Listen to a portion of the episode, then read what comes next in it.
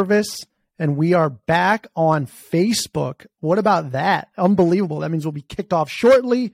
We're on Twitter. We're on Rumble. We're on uh, YouTube. And of course, we're in your ear on the podcast. It's great to be with you today. It's always good to be with you. Welcome to the Jonathan Kogan Show. Please subscribe wherever you get your podcasts. If you ever want to donate, go to patreon.com forward slash ownership economy. Now let's get to it. Kanye Ye West. First of all, he's on InfoWars right now, and that shit is bananas. That is some wild stuff being said. But Kanye Ye West, which we'll call Ye because he prefers to be called Ye, says that Jews run the world. Jews control the world. Well, I'm Jewish, and I haven't gotten a call from Spielberg or from the Rothschilds or from George Soros. Well, technically, George Soros is a self-hating Jew who would confiscate property uh, for the Nazis back in Nazi Germany. But nonetheless, according to Jewish standards, he's a Jew. What, what's that phrase again? No Jew left behind? Well, shit, I feel like I'm left behind. I feel like they left me at the dumpster. What's going on here? This is crazy. Where's my control? Am I not Jewish enough? What's going on? This is bananas. Not fair. Not fair. In fact, I got a hot take. I got a hot take. So Ye says that the world is run by Jews, and that may or may not be true. I don't know. It may or not be, but I'll tell you what. I'm not one of those Jewish people, and I should be, okay? I'm very good at controlling things. I should have more power and control, okay? So whoever is running this game, hit me up. But I got a take. If Jews run the world, well, I think black people run sports. I think that black people run the N B A. Why aren't there more Jewish players? There should be more Jewish small forwards, more Jewish centers, and more Jewish point guards. Okay, okay, sure. There was Jordan Farmer, okay? He was he was a point guard for the Lakers, backup, but he's not a good representation of the Jews. He stunk, okay? Maybe he shot a good three ball every now and then, but he's not a good representation of our people. He stunk, okay? Like, if there was a guy, let's say there was a guy named Abraham Goldberg, okay? And he grew up in Akron. He was six foot eight, two hundred sixty pounds, ran a four two forty, had all the same opportunities as LeBron James.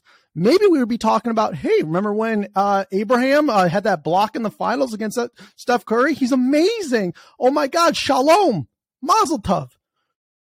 Maybe the Jews would be running the N B A. I don't know. I don't know. It's just different takes from all over the map. We just got to talk about this stuff. There should be new, there should be more Jewish centers in the N B A. But because we're like five nine, a buck sixty, we stink, okay? But that block, that block by Abraham was incredible. Best player ever. Abraham Goldberg. All right, now let me tell you something straight. This is a comedic podcast, okay? Everybody, a lot of people watch stand-up comedy. Some people go and see stand-up comedy. The purpose of this podcast is to create the first comedy podcast that is like stand-up, but for comedy. Now, maybe none of that was funny, but I think it was good. Anyways, talking about George Soros being so much to get into there. So I got some, I got some clips to talk about with um, uh, Brett Weinstein. I think had a really, he's a lifelong Democrat, very good take on what's going on in the world. I think he explains it very, very well of what I've been trying to explain over one hundred plus episodes, but still some people are brainwashed. Maybe this will help crack it through. Um, and then we got, uh, um, interesting. I said it, it, the live stream ended. That's weird. But anyways, uh, we uh, then I got. Uh, in fact, let me just play this clip from uh, from uh, from Ye walking out that spurred this first part of Jewish people should be in the N B A more, and uh, maybe they do run the world. But where where's my remote control? Where's my power? Like it's, it's B S. Like no Jew left behind. Well, they left this Jew behind. All right, here's what here's what Ye said before he got before he walked out on Timcast. God is saying, you know, your your children are going to be okay. The, you know, baby mama's got money, right? God is using me. He's breaking me down, removing all of the, you know, richest person, all of this, so I can serve him. And the more and more those things are taken away from me, the more I can be empty and be a vessel and be able to be used. And right now it's like, you're not going to take, if, if we can't, you're not going to take my pain away, right? The Jewish people say, it's the Holocaust, this happened, and you can't say anything about it. We can't take their pain away. No one's going to denounce the fact that they tried to lock me up. That's what, because every time I'm just holding stride, and it's like, I didn't, I thought I was more Malcolm X, but I find out I'm more M L K, because as I'm getting hosed down every day by the press and financially, I'm just standing there. And when, when I found out that they tried to put me in jail, it was like a dog was biting my arm, and I, I, I, I almost shed a tear, almost, but I still walked in stride through it. Yeah. I, I think, I think they've been extremely unfair to you. I think. Who is they though? We can't Cor- tell you they Cor- is, can we? Press. I'm not using the, I don't, I don't use the word as, as the way I guess you, you guys use. I'm, I'm talking about. It is about them though, isn't it? I mean, because, no. and, and because when you think about it, consider it. In twenty eighteen. What do you mean it's not? It, what, what do I mean? Like, uh, uh, okay. So how about, are you leaving? Are you afraid of the press? He's on. I'll say it right now. Um, and he just dipped out and didn't come back. Yay. So listen, I, if Jews run the world, which again may not be true, I think the world is really run by about like twelve families. The Rothschilds being one of them, which I believe are Jewish people. It ain't all Jewish people, un- unfortunately, because I should have more power, okay? But that's not the case. No, I'm just playing. I don't really want more power. We don't want none of that. Um, but he said he feels like he, whatever was biting him. Well, I feel like a lion's biting my ass. Unbelievable. All right. So that's, that was when I just wanted to play that clip for you so you knew what happened. Now, I don't know. Should we get into the George Soros sixty minutes interview from nineteen ninety-eight of him admitting to rounding up the Jews? Uh, cause you know, I talk about George Soros being a self-hating Jew, and I mean, he's Jewish, but he's not, I mean, he hates Jews. And it was like, oh, you know, I don't know if that's true or not. Well, you know, maybe we'll start with this first, and then we'll get into Brett Weinstein's amazing take on what's going on, or hypothesis. He has a great hypothesis. This is a real sixty minutes interview with George, the horrible human being, Soros. I'm going to play a clip from it. Oh, and then we also got Justin Trudeau talking about how a dictatorship is interesting and how it's, you know, it's good because you can move innovation on a dime. This world's unbelievable. Unbelievable. So take a listen to this George Soros. This is a real sixty minutes interview. Here we go. Oh, oh, oh, hold on, hold on. It was a little bit fast. You know, I, I wish YouTube actually allows you to go more than two times fast. I'm on like, I'm pretty high up. I go pretty fast now on, on my audio.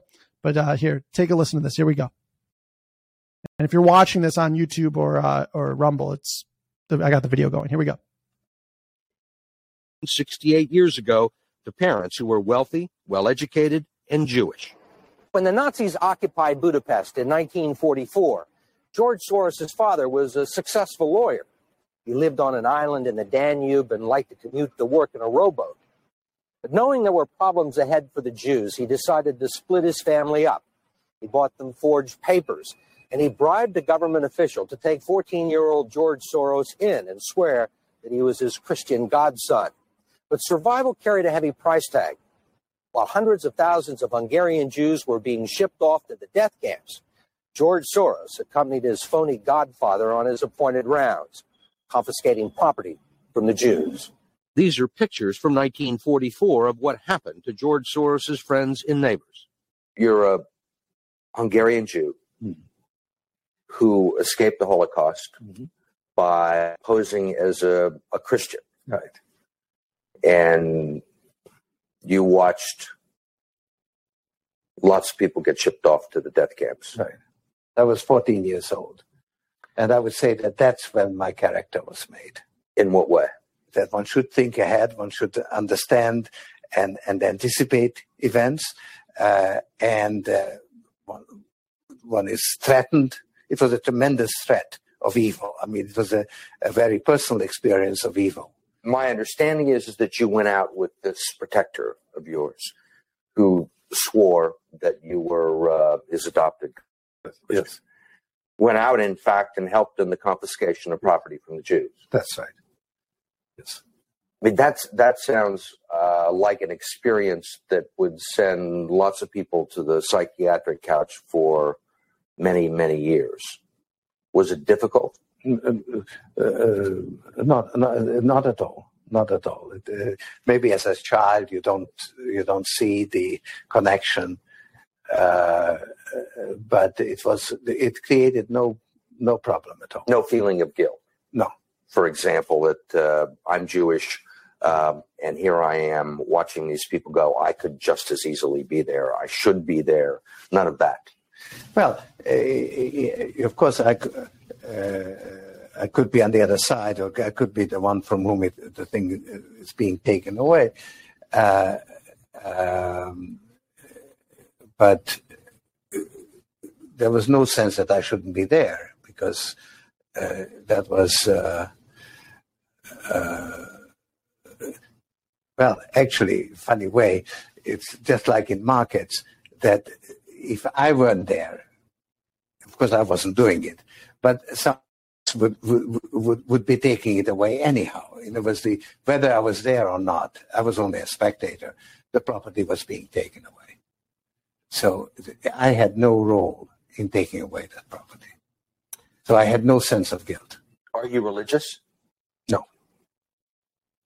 Do you believe in God? So that's your boy, George Soros, having no guilt, confiscating properties from the Jews who went to death camps. We should definitely take his advice. By the way, he collapses currencies and destroys countries all over the world, loves open borders, hates people. Yeah, definitely take advice from that guy. He rounded up the Jews, being a Jew, who were going to death camps. Did you feel any guilt? No, no, of course not. It wasn't even me. No, it wasn't me. Yeah, yeah, yeah. Next time you read something about that guy, think twice, all right? Bad, bad dude. Bad dude. Now, in fact, now you talk about bad dudes. Let's just play this clip about Trudeau. Trudeau really said this. When someone says that they're the bit that that they're they most admire of all countries, China, who is literally building camps now for their people. They're just finishing camps. In fact, some are being used. Okay. And there are death camps right now for a certain class of people there, but don't worry. You should love them. They make your iPhone. Okay. But we won't talk about that. Um, it's awful. Justin Trudeau said this in a, in a little like fireside chat years ago. And they say it's a gaffe or a jab, whatever you say it is. You know what I mean? Uh, or like he didn't mean it. Tell me if you think he meant this. And you can't see like the facial expressions if you're just listening to this. But for example, um, George Soros was smiling. Like, do you have guilt? no, no. Well, here's Trudeau talking about his admiration for China and how a dictatorship is interesting. There's a level of, of uh, admiration I actually have for China um, because their you know, basic dictatorship is allowing them uh, to actually turn their economy around on a dime and say, we need to go green as fast as we need to start, you know, investing in solar. I mean, there is a flexibility that I know Stephen Harper must dream about of having a dictatorship that he could do everything he wanted. Uh, that I find quite interesting. Trudeau's rival. He was totally serious. If you saw, if you weren't watching that, go find my channel on, on YouTube or on Rumble. He was a thousand percent serious, a thousand percent serious. Okay. That is who is running the world right now. We have, and they're giving you subliminal messages like that previous podcast I did with the, with pedophilia in, in Balenciaga. Because like the more I'm learning with like, you know, people who are like kind of under, and I'm not a religious guy, but satanic forces, how else do you explain it? Like, like children, pedophilia, it's crazy. It's disgusting. Uh, but they're like, they have, I guess the way like I'm learning like Satan works or supposedly is they need to, you need to be tricked. Like they need to tell you what they're doing and then you do it. You can't be blind to it. Like they need to put in your face. So they're telling you what they're going to do. The truth gets out there one way or another, and you just choose to listen or not listen, okay? They have pedophilia in your face, okay? In your face. The world is currently run, unfortunately, by pedophiles, by people who hate human beings that literally want transhumanism, which I maybe we're just, it's just before our time, and maybe that's a really good thing, but they're obsessed with transhumanism. Look it up. It's in their documents. Please go read about Agenda twenty thirty. This is all real. I don't report fake shit. And if I'm ever wrong, I tell you. Okay. Now, speaking about what's going on and who's in power, the, the people who seem to be last to understand they're being duped are people who are diehards on the Democrat team for whatever reason. Okay. I, I mean, yeah, they're probably like the last group because I don't know why you're diehard on either team because both teams don't serve you, meaning in the U S, Republican, Democrat, even independent. They all serve corporate interests, not you, in case you forgot. Um, but here's a, he explains it very well. There's three different parts. I'm going to play three parts here. Okay. Take a listen to Brett Weinstein, who is a lifelong Democrat, lifelong, very liberal, talk about what's potentially going on, because he's had whistleblowers uh, from the uh, army uh, on his podcast uh, to talk about what's going on. And so um, I'll play this first part here. And again, there's three parts. It's very good. They're, they're a couple minutes each. So let's start with the first one. Here we go. We have a political apparatus that is behaving in an utterly mysterious way. If you look at the policy surrounding COVID, its prevention, and its treatment, what we got from all of the official uh, medical and epidemiological institutions was pretty close to the inverse of the advice we should have gotten. That is to say, you would have been vastly better off if you did the opposite of what you were told than if you did what you were told. That's your my, view. Uh, yeah. So I'm, I'm, I'm very, I'm very familiar. The, he'll get more into that in a second, but basically, and he'll, he'll describe it more in a little bit here, but he's saying chances are if you were to give people bullshit information, you wouldn't be one hundred percent wrong on everything, like the exact inverse. Just like it's very hard to be one hundred percent right on everything, it's equally as difficult to be one hundred percent wrong. Like if you gave someone bullshit, some would be right, maybe some would be wrong, you know, like be, it wouldn't be one hundred percent either way. But the fact that it's almost a perfect one hundred percent inversion is a red flag, is what he's saying. And I think he gets more into this in, in the next couple clips. So um, here we go. I mean, it's just crazy. So let's see. Here we go. I think this is the part where he talks about it a little bit more. Here we go. I believe we have a problem with obscene levels of corruption in our system. I believe that COVID policy reveals this. Now, if you want a little historical background, I would say that um, before the Clinton administration, the G O P was the party of business, that it had a business model in which effectively it peddled influence to wealthy, mostly corporations, when those corporations wanted to do something that was not in the interest of the public, right? And there's a natural tension between these things. You you tend to pay in order to influence things when what you're doing is not in the interest of those who are being governed, because you wouldn't have to pay if it was. We would just simply do it. That's what corruption is. Now, the Clinton administration, I believe, changed the Democratic Party. That what it did was it took up the G O P's business plan and it abandoned the public and started serving different corporate interests. And we effectively ended up with two corporate parties and nobody representing the public. And so these parties both pay attention to the public periodically when they have to, because there's an election. By and large, what they exist for is to serve the interests of wealthy donors Um, at the expense of the interests of the public. That's what they do three hundred sixty-five days a year. Okay. Now, the problem is that there, once you have a system that is informally about corruption, there are no good safeguards for preventing things that you don't anticipate from getting into that system. And so what I was suggesting was not that Joe Biden or anyone else in the executive branch is actively interested in harming the country, but that something has purchased influence that might be. What do you now, think that thing is? Well, I don't know. If, it, if it's not, I mean, but a limited number of people. So they get more into this. He's saying how difficult it is to do that. And Brett's saying, I don't know, you know, exactly what it is. I couldn't, you know, obviously you can't prove something like that. But is it possible that because it's a pay-to-play model for both parties, that perhaps since they don't care about the general public and they only care about the corporate interests and their mega donors or their, their, you know, the people who don't donate to the parties, that they're both serving different corporations essentially.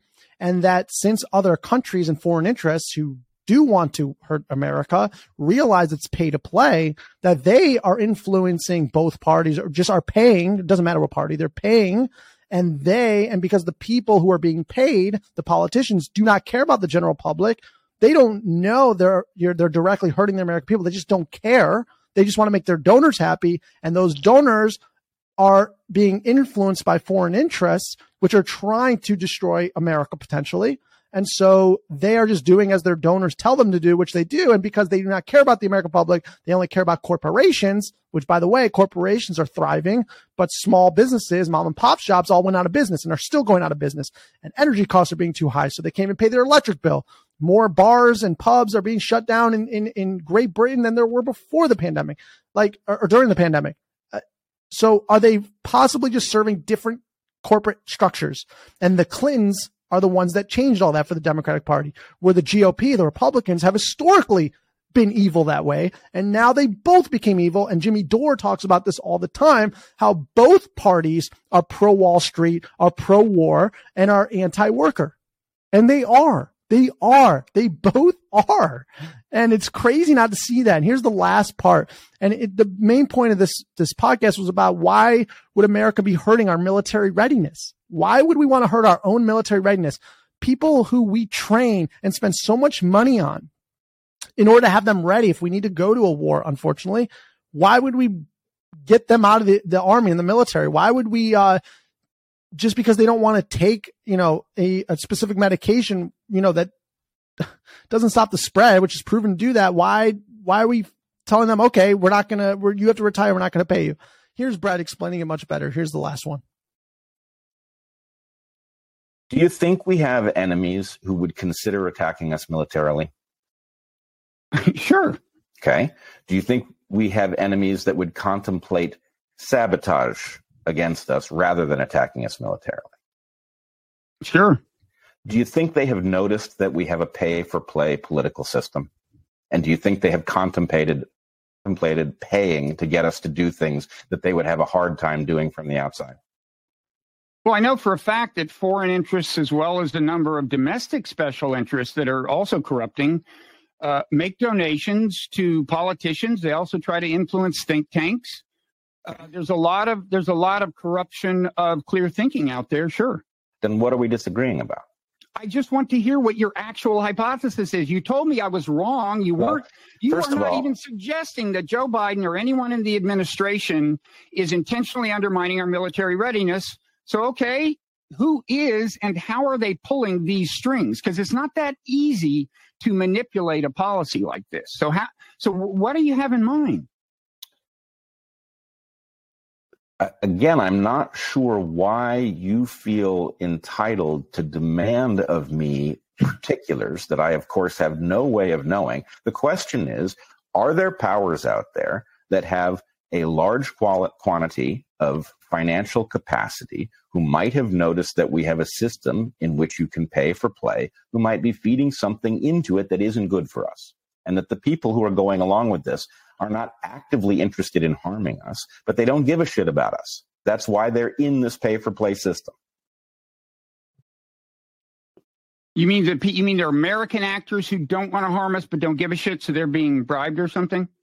Look, you know, I was uh, attacked for simply paying attention to the Hunter Biden laptop story during the last presidential election. Now, it turns out the laptop was what it appeared to be, and it obviously doesn't, you know, make it an open and shut case with respect to Joe Biden's corruption, but it is certainly suggestive. The things that Hunter Biden said, his presence in uh, Ukraine in a field where he was not expert, making lots of money, is certainly suggestive that what we have is an administration with an influence peddling problem. Now, the question is, do we believe that influence peddlers have some sort of code that they live by where they will peddle influence to certain people, but certainly not other people? They will sell us out to some, but not others. Now, I would guess there's something like that, but I don't know what the code is. And so when I see an, an obvious pattern of the degradation of military readiness, and I say, does the military know that it is degrading its own readiness? How is it conceivable that it is okay with degrading its own readiness? Why would you take pilots in, in whom you've invested millions of dollars in training and sideline them. This is a dangerous world. We build those aircraft for a reason. We train those pilots for a reason. Why would you sideline them over a vaccine that does not prevent transmission of a disease and that is not necessary for a young person who is fit enough to be a fighter pilot?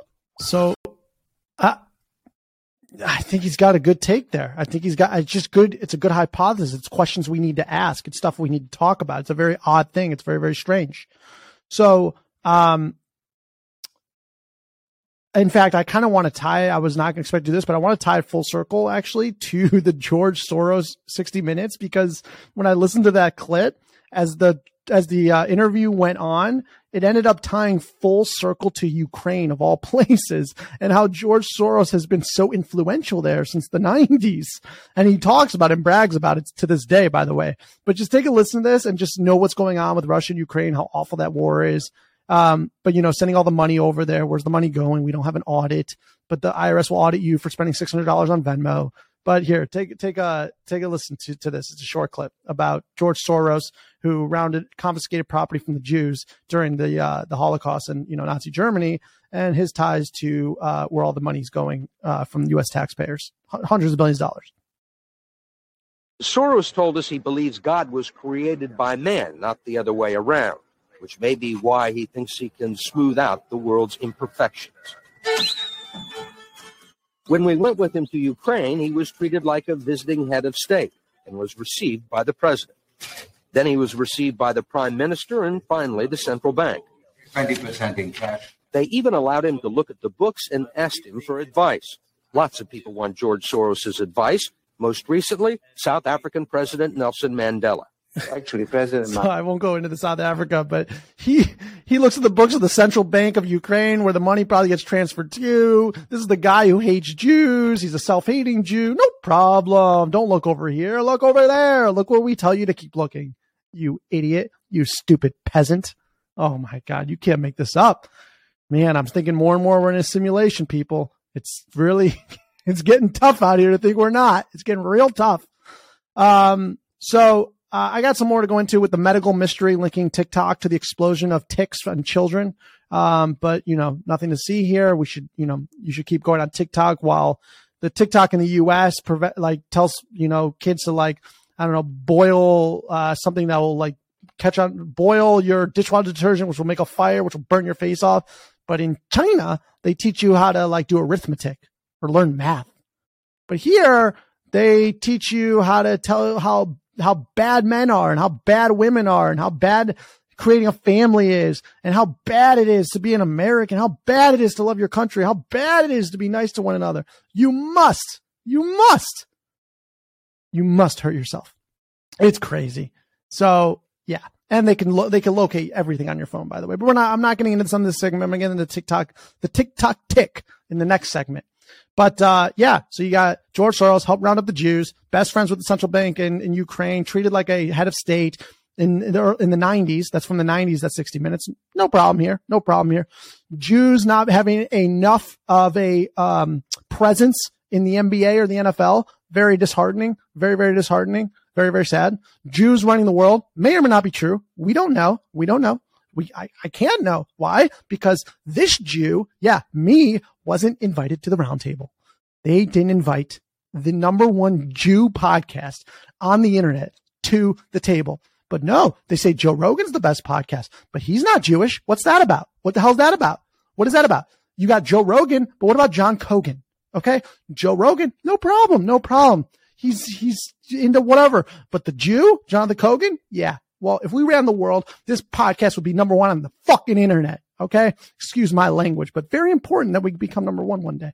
Anyways, by the way, shout out from Spotify Wrapped for you hundreds of people who make this a top ten podcast and hundreds of people who make it a top five podcast and you seventy-four people who make it a number one podcast. I love you.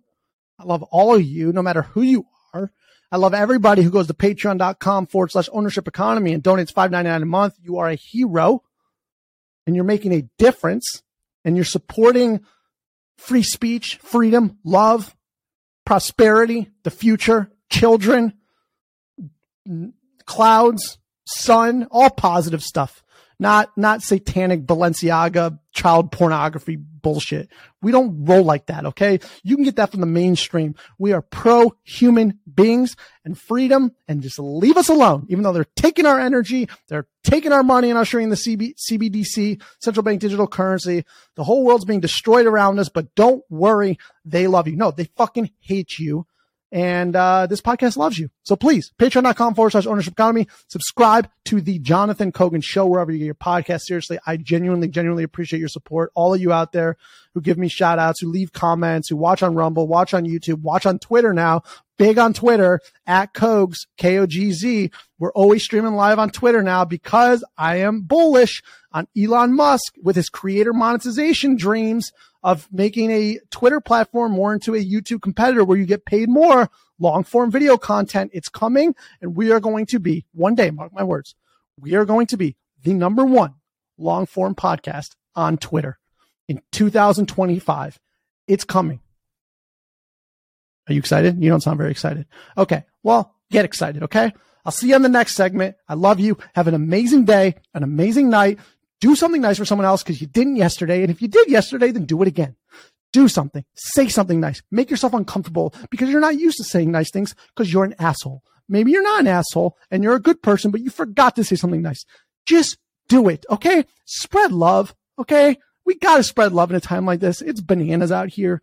Let's get back to being nice. That's it. Again, subscribe to The Jonathan Kogan Show. Spotify, Apple Podcasts, Stitcher, wherever you get your podcast. Subscribe to the YouTube channel. That's bumping now. And search for Ownership Economy or The Jonathan Kogan Show on Rumble. I want to take that to the moon. Hopefully we can reach one hundred subscribers someday in the next nine thousand years. All right. I love you. Have an amazing rest of your day or night. Adios. Hasta luego.